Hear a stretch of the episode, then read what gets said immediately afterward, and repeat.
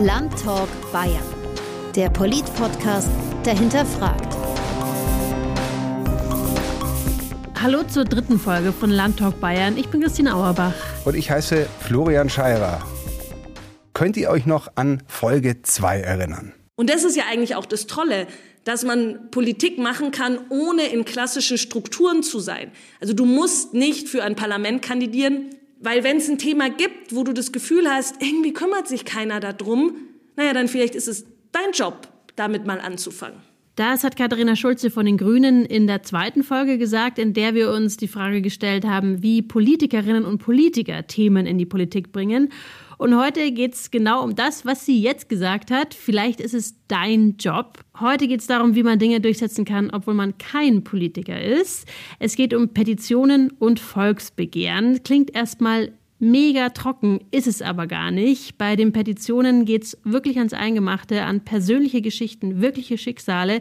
Das hören wir im zweiten Teil. Wir starten mit den dicken Klöpsen, mit dem Volksbegehren. Genau, und das letzte Volksbegehren in Bayern, das ging um Artenschutz unter dem Motto Rettet die Bienen. Ihr erinnert euch sicher noch dran. Das war Anfang 2019 und da haben über 1,7 Millionen Bürger sich eingetragen. Das sind 18,3 Prozent der Wahlberechtigten in Bayern. 10 Prozent hätten gereicht. Es war somit das erfolgreichste Volksbegehren aller Zeiten. Und mit dabei war Marco Lutz. Den habe ich getroffen. Er kommt eigentlich aus Baden-Württemberg, hat aber ein paar Jahre an der TU München in Weinstefan gearbeitet. Und dort hat er das Artensterben bei den Insekten selbst mitbekommen, als er für eine Uni-Studie Insekten gezählt hat. Also ich bin durch den Wald gegangen und habe da im Frühjahr Fallen aufgestellt und die übers Jahr hinweg regelmäßig kontrolliert, regelmäßig geleert. Und die Studie hat ja nochmal bestätigt, es gibt einen extremen Insektenschwund. Im Grünland bis zu 80 Prozent der Insektenbiomasse ging in den letzten Jahrzehnten verloren. Und auch das war ein klarer Grund für mich, mich zu engagieren. Und zwar, weil ich im Endeffekt genau weiß, der Teil, den die Landwirtschaft tun kann, der funktioniert eben freiwillig nicht mehr und deshalb muss die Politik da was tun. Und weil die Politik eben zu wenig tut, war so ein Volksbegehren aus meiner Sicht eigentlich unumgänglich. Ja, ein Volksbegehren in Bayern hat drei Phasen. Und als erstes muss man einfach beweisen, dass es sich überhaupt lohnt, dass es überhaupt genug Interesse im Freistaat gibt an dem Thema. Also in diesem Fall interessieren sich genug Wähler für eine Gesetzesänderung bei Insekten. Und deshalb muss man in Phase 1 25.000 Unterschriften sammeln, egal wo, auf der Straße, bei Infoständen und so weiter. Aber nur dann wird das Volksbegehren überhaupt zugelassen. Ist eigentlich ganz einfach, oder? Also Leute mobilisieren, sonst geht nichts. Ziemlich, ziemlich einfache Regel erstmal am Anfang. Ja, total logisch. Und damit man eben diese Unterschriften schnell zusammenbekommt, haben bei diesem Volksbegehren sich mehrere Naturschutzverbände und auch Parteien zusammengetan. Und Marco Lutz war früher mal Landesjugendsprecher in Baden-Württemberg bei der Naturschutzjugend. Der hatte also schon politische Erfahrung, als er an die TU in Weinstefan gekommen ist. Und er hat dort eine Hochschulgruppe für den Landesbund für Vogelschutz gegründet. Das ist ein großer Verband mit 83.000 Mitgliedern und der LBV war auch einer eben dieser Mitinitiatoren des Volksbegehrens. Und ja, mit dieser Hochschulgruppe ist Marco dann raus, um Wähler zu mobilisieren. Das hat dann unter anderem dazu geführt, auf dem Campus die Vorabunterschriften zu sammeln, um überhaupt das Volksbegehren rechtswirksam werden zu lassen und haben versucht, vor Ort dann eben in unserem Heimathabitat in Anführungszeichen an der Uni die Leute zu ermutigen, die Leute auch zu begeistern. Also genau das, was eigentlich ziemlich nervig ist, glaube ich, oder? Dieses Flyer verteilen und dann vor allem aushalten, dass mega viele Leute einfach an einem vorbeigehen und kein Interesse haben. Ja, aber Marco Lutz hat gesagt, dass ihm eigentlich viel Spaß gemacht hat, denn der stand dann da vor der Uni, was weiß ich, vor der Bibliothek oder so. Und das Interesse war sehr groß. Okay. Und diese 25.000 Unterschriften waren sehr schnell gesammelt. Es war aber auch einfach ein guter Claim, dieses Rettet die Bienen. Oder? Also dieses Bienen klingt gleich viel griffiger als Insekten. Rettet die Insekten. Ich weiß nicht, ob das so ge gezogen hätte. Das war marketingtechnisch 1A. Ja, ich würde mal sagen, Insekten mögen viele Leute nicht, Bienen lieben alle. Rettet und die Mücken. ja, genau, das gehört nämlich auch alles mit dazu und Spinnen und so weiter. Nee, es kam dann auch total viel im Fernsehen, also Berichte darüber, wie wichtig die Insekten fürs Ökosystem sind und es gab Demos und ja, einfach eine große gesellschaftliche Debatte und äh, deswegen sind diese Unterschriften schnell zusammengekommen und dann muss das Innenministerium prüfen, ob das Volksbegehren zugelassen wird. Mein Grund ist, der Freistaat muss zuständig sein für das Gesetz und es darf natürlich nicht verfassungswidrig sein. Ja, und dann geht es schon in die zweite Phase und das ist schon das eigentliche Volksbegehren und das ist wirklich ein bisschen schwieriger. Da müssen nämlich innerhalb von nur zwei Wochen 10 Prozent der bayerischen Wahlberechtigten in ihren Kommunen unterschreiben. Also nicht einfach irgendwie auf der Straße, sondern die müssen extra dafür ins Landratsamt oder ins Rathaus gehen und da unterschreiben. Hm, das waren dann diese langen Schlangen vor Münchner Rathaus zum Beispiel. Da erinnere ich mich noch. Da sind dann Menschen im Bienenkostüm an der Schlange entlang gelaufen und haben die Leute motiviert zu warten, weil es hat wirklich lange gedauert, bis man dran war. Ich oute mich mal, ich war da auch in der Schlange gestanden. Ich fand es ganz nett, auch diese Atmosphäre da. Das war, war ganz interessant, wie die das gemacht haben, muss ich ganz ehrlich sagen. Also marketingtechnisch waren die sehr gut. Die haben aber ja auch wirklich eine Menge Unterschriften gebraucht. Eine Million oder sowas war das, oder? Das ist also in dieser zweiten Phase. Ja, eine knappe Million. Also es müssen eben 10 Prozent, mindestens 10 Prozent der Wahlberechtigten sein. Das ist eine knappe Million und das eben in zwei Wochen. Ich glaube, sie hatten auch Glück, weil das Wetter war gut. Aber Marco Lutz war, obwohl er ja von Anfang an dran geglaubt hat, dass es klappt, dann doch ganz schön aufgeregt in diesen ersten beiden Februarwochen 2019, als es ernst wurde. So eine leichte Grundnervosität war definitiv da. Ich bin auch unabhängig davon relativ viel in sozialen Medien unterwegs, habe mich regelmäßig erkundigt, wie sind so die Zwischenstände, wie sind so die Eindrücke vor den Rathäusern, in den Rathäusern. Wenn dann so ein Foto vom Münchner Rathaus kam, wo 100 Meter Schlange davor war, war natürlich großartig. Und gleichzeitig hat man häufig aus ländlichen Regionen gehört, wo es bestenfalls tröpfelt ja, Grundnervosität war definitiv da, zumal wir halt auch wussten, das Quorum, diese 10 Prozent, das ist ein ziemlich dickes Brett und die zwei Wochen sind ein kurzer Zeitraum. Es war natürlich lang nicht so wirklich klar, ob das was wird. Und von daher hoffen und bangen. Und irgendwann war dann doch deutlich durch die Zahlen, die einfach schon reinkamen, das wird ein super Ergebnis. Ja, und dieses super Ergebnis hat dann auch die Staatsregierung beeindruckt, denn die war ja zunächst auf der Seite der Landwirtschafts- und Bauernverbände und die wollten kein neues Artenschutzgesetz. Ja, überhaupt nicht. Die haben da wirklich richtig Publicity dagegen gemacht.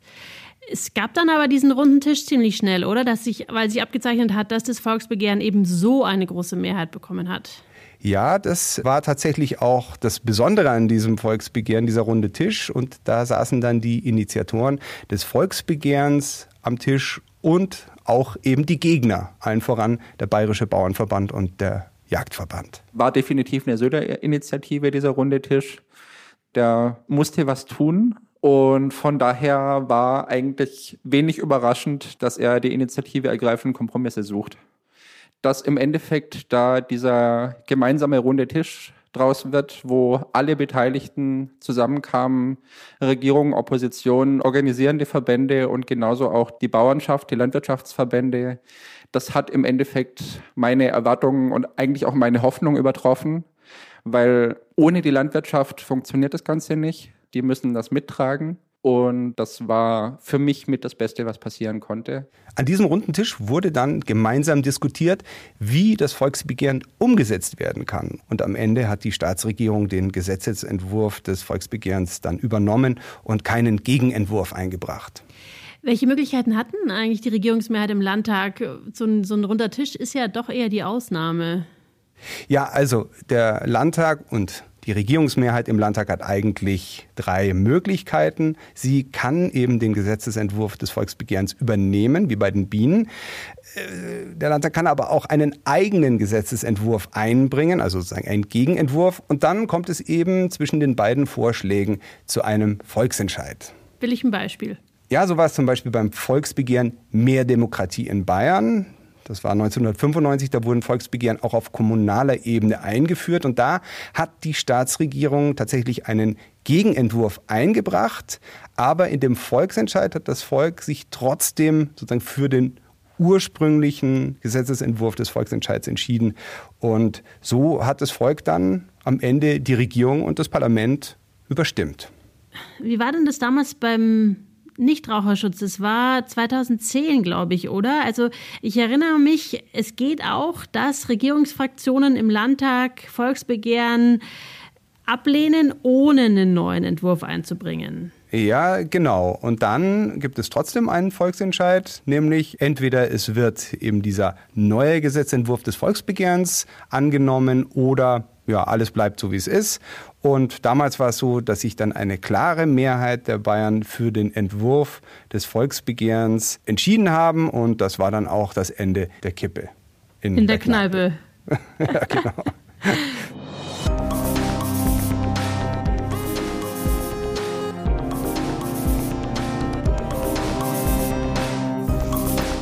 ist tatsächlich wirklich ein mächtiges Instrument, so ein Volksentscheid. Aber es ist klar, das ist natürlich was für dicke Themen. Wir haben ja jetzt schon erklärt, also man muss einfach viele Leute mobilisieren und überzeugen. Aber es gibt auch was für die kleineren und privateren Themen, nämlich den Petitionsausschuss. Da bin ich jetzt dran. Jetzt ist, now it's my turn. Um den geht es nämlich jetzt. Im Petitionsausschuss im Landtag, da sitzt unter anderem Alexandra Hirsemann. Die ist Juristin. Von der SPD ist sie im Landtag.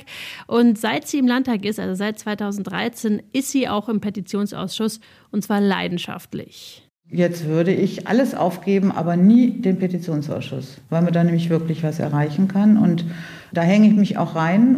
Hört sich jetzt ein bisschen pathetisch an. Ich bin immer auch skeptisch, wenn Politiker sagen, ja, ich hänge mich voll rein, weil was sollen sie auch sonst sagen? Aber wir werden gleich hören, dass es bei ihr und dem Petitionsausschuss wirklich oft ans Eingemachte geht. Okay, und wie kann sie dann was erreichen? Also wie sieht ihre Arbeit konkret aus?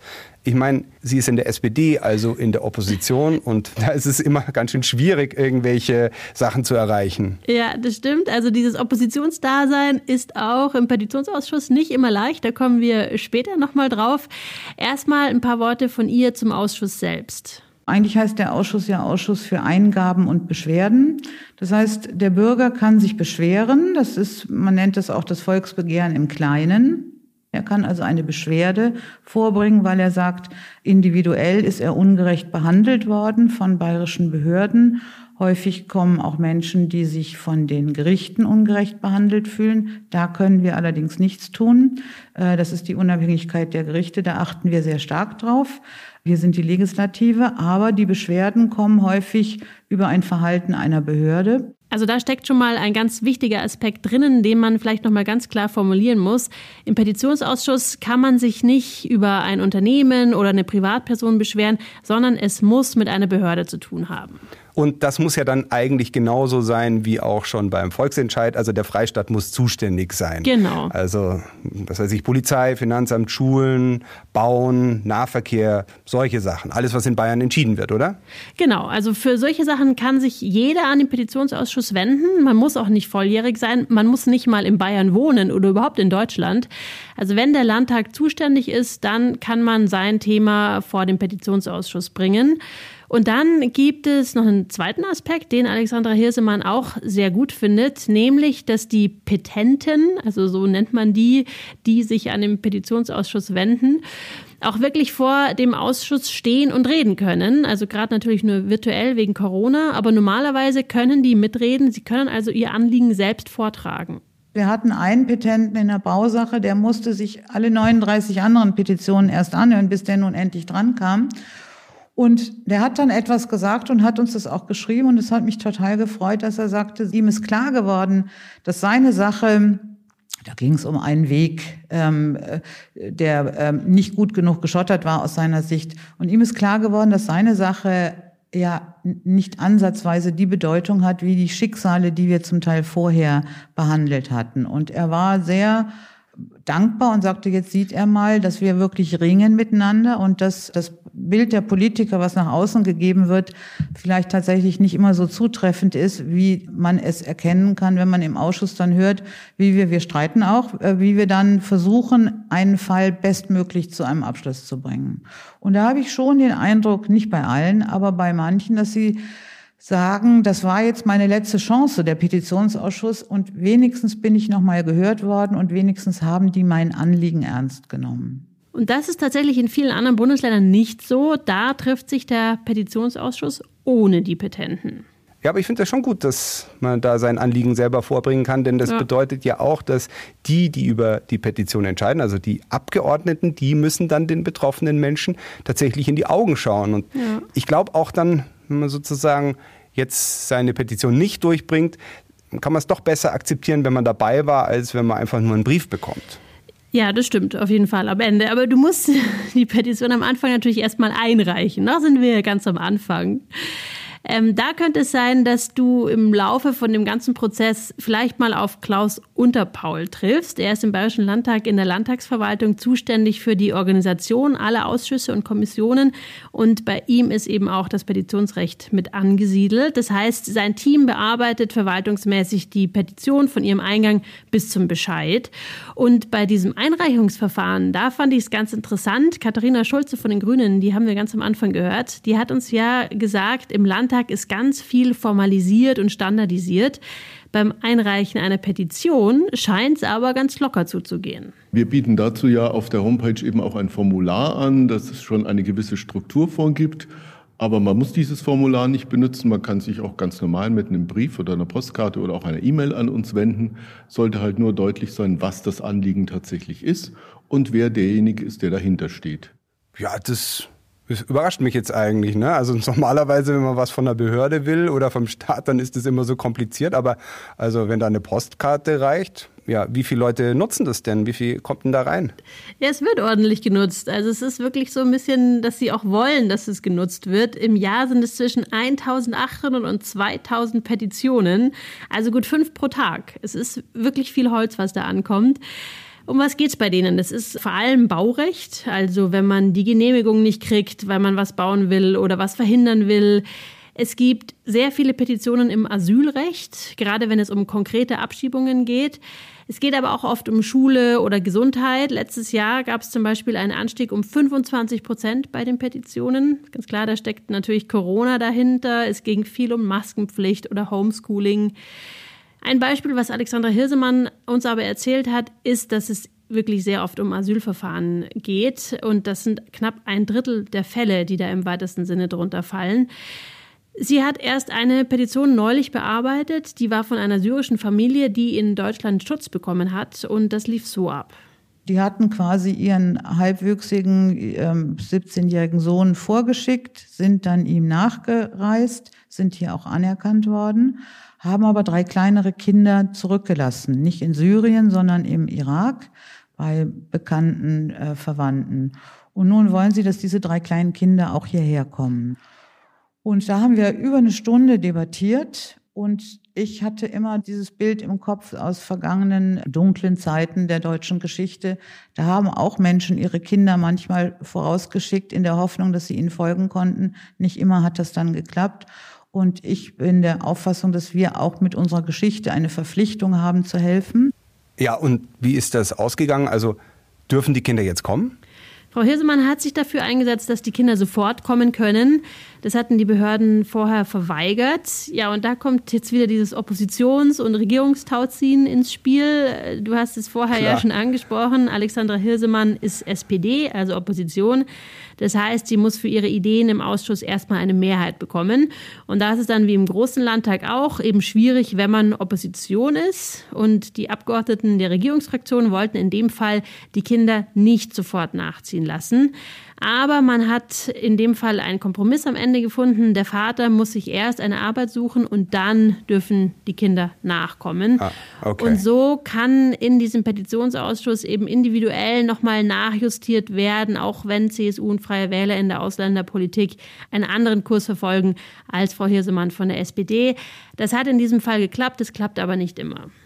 Aber geht es natürlich schon echt ans Eingemachte. Ich dachte immer, da geht es vor allem um so Behördenkram, also um Baugenehmigungen und so Sachen. Ja, da geht es für viele Petenten wahrscheinlich auch manchmal ums Eingemachte, ist dann Weltuntergang, wenn man die Zufahrt vielleicht nicht bauen kann.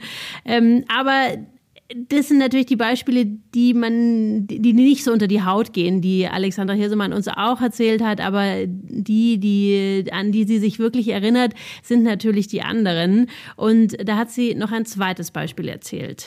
Das war der Wunsch auf einen sogenannten Gnadenerlass. Jetzt muss man sagen, der Petitionsausschuss gewährt selber keine Gnade, aber wir bereiten etwas vor und empfehlen etwas für einen Gnadenerweis und dann kommt es vom Justizminister. Und das war eine ähm, Persönlichkeit, die hatte eine Haftstrafe von einem guten Jahr oder anderthalb Jahren weil sie mehrfach gestohlen hatte. Sie war auch tatsächlich krank, also hatte Kleptomanie, hatte sich aber lange einer Therapie versagt, so dass am Ende dann nichts anderes blieb, weil das, diese Taten sich immer wiederholten, nichts Großartiges vom Wert her, dass am Ende nichts anderes übrig blieb, als dass sie eben ihre Haftstrafe absetzen musste. Und diese Frau hat einen 17-jährigen Sohn zurückgelassen, als sie ins Gefängnis musste. Ein bisschen schwierig, nannte Alexandra Hirsemann den.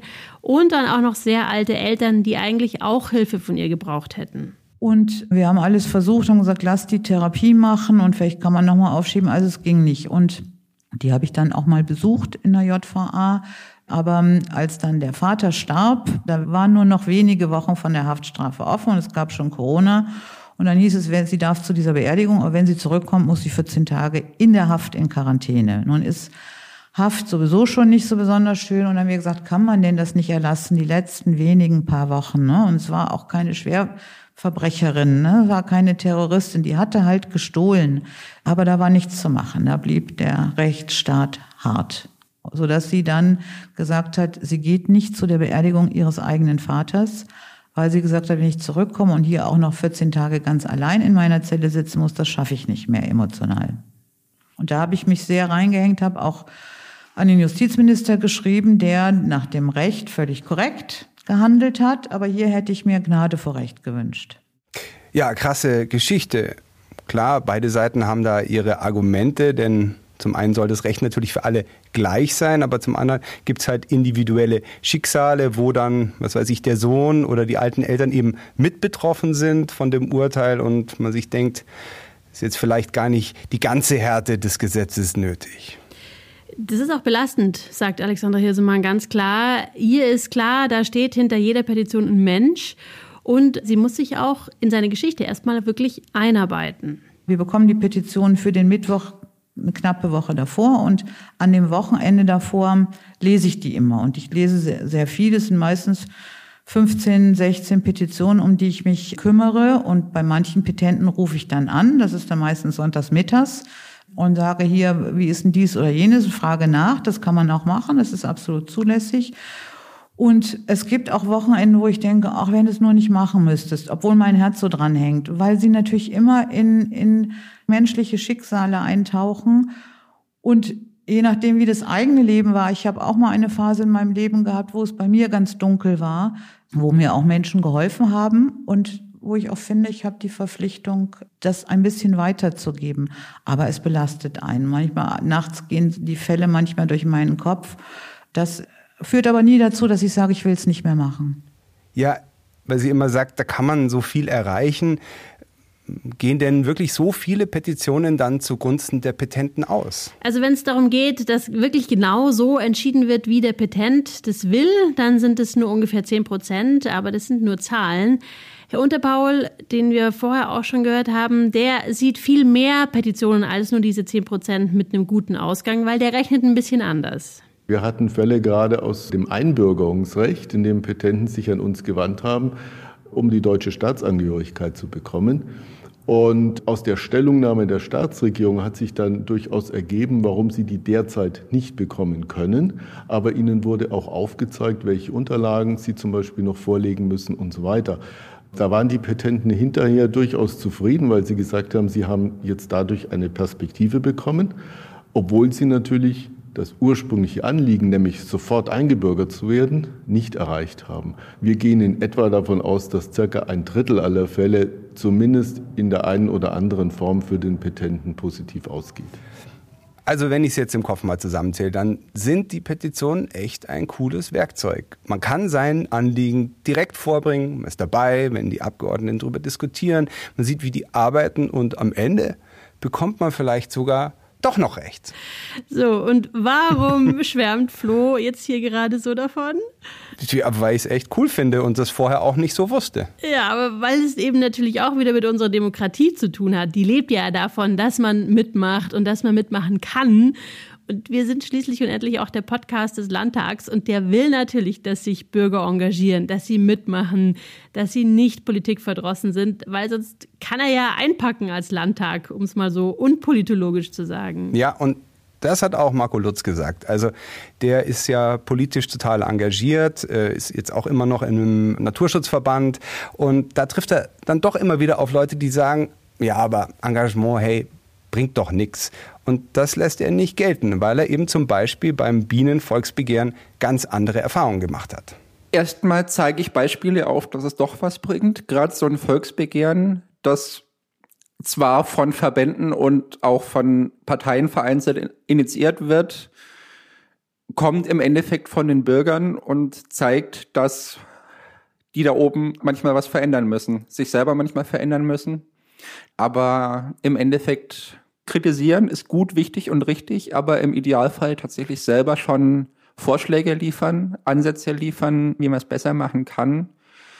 Das sehen wir genau an so einer Bewegung wie im Moment zu Corona, die Querdenkerbewegung. Die sind auf einer Fundamentalopposition unterwegs. Da sind Kompromisse nicht möglich. Wirklich weiter kommen wir im Endeffekt nur, wenn wir gemeinsam Lösungen finden. Und gemeinsames Lösungen finden sind meistens am Ende Kompromisse wenn es kein Kompromiss wird, wenn einer entscheidet, dann haben wir ein Problem mit unserer Demokratie. Landtalk Bayern. Der Polit-Podcast, der hinterfragt. Das war unsere dritte Folge Landtalk Bayern zum Thema Wie bringen Bürger ihre Themen in die Politik? Ich heiße Florian Scheirer. Und ich bin Christina Auerbach. Und außerdem hat an dieser Folge mitgearbeitet Maximilian Kress. Landtalk Bayern ist eine Produktion des Bayerischen Landtags in Zusammenarbeit mit Audiofreund. Und wenn es euch gefallen hat, dann empfehlt diesen Podcast doch weiter und gebt uns gerne Sterne, damit die Leute, die sich für die Themen interessieren, den Podcast auch finden. Wenn ihr Fragen dazu habt oder Kommentare, dann schreibt uns doch gerne eine Mail und zwar an podcast.bayern.landtag.de oder geht auf die Facebook-Seite des Bayerischen Landtags. Bis zum nächsten Mal und vielen Dank fürs Zuhören.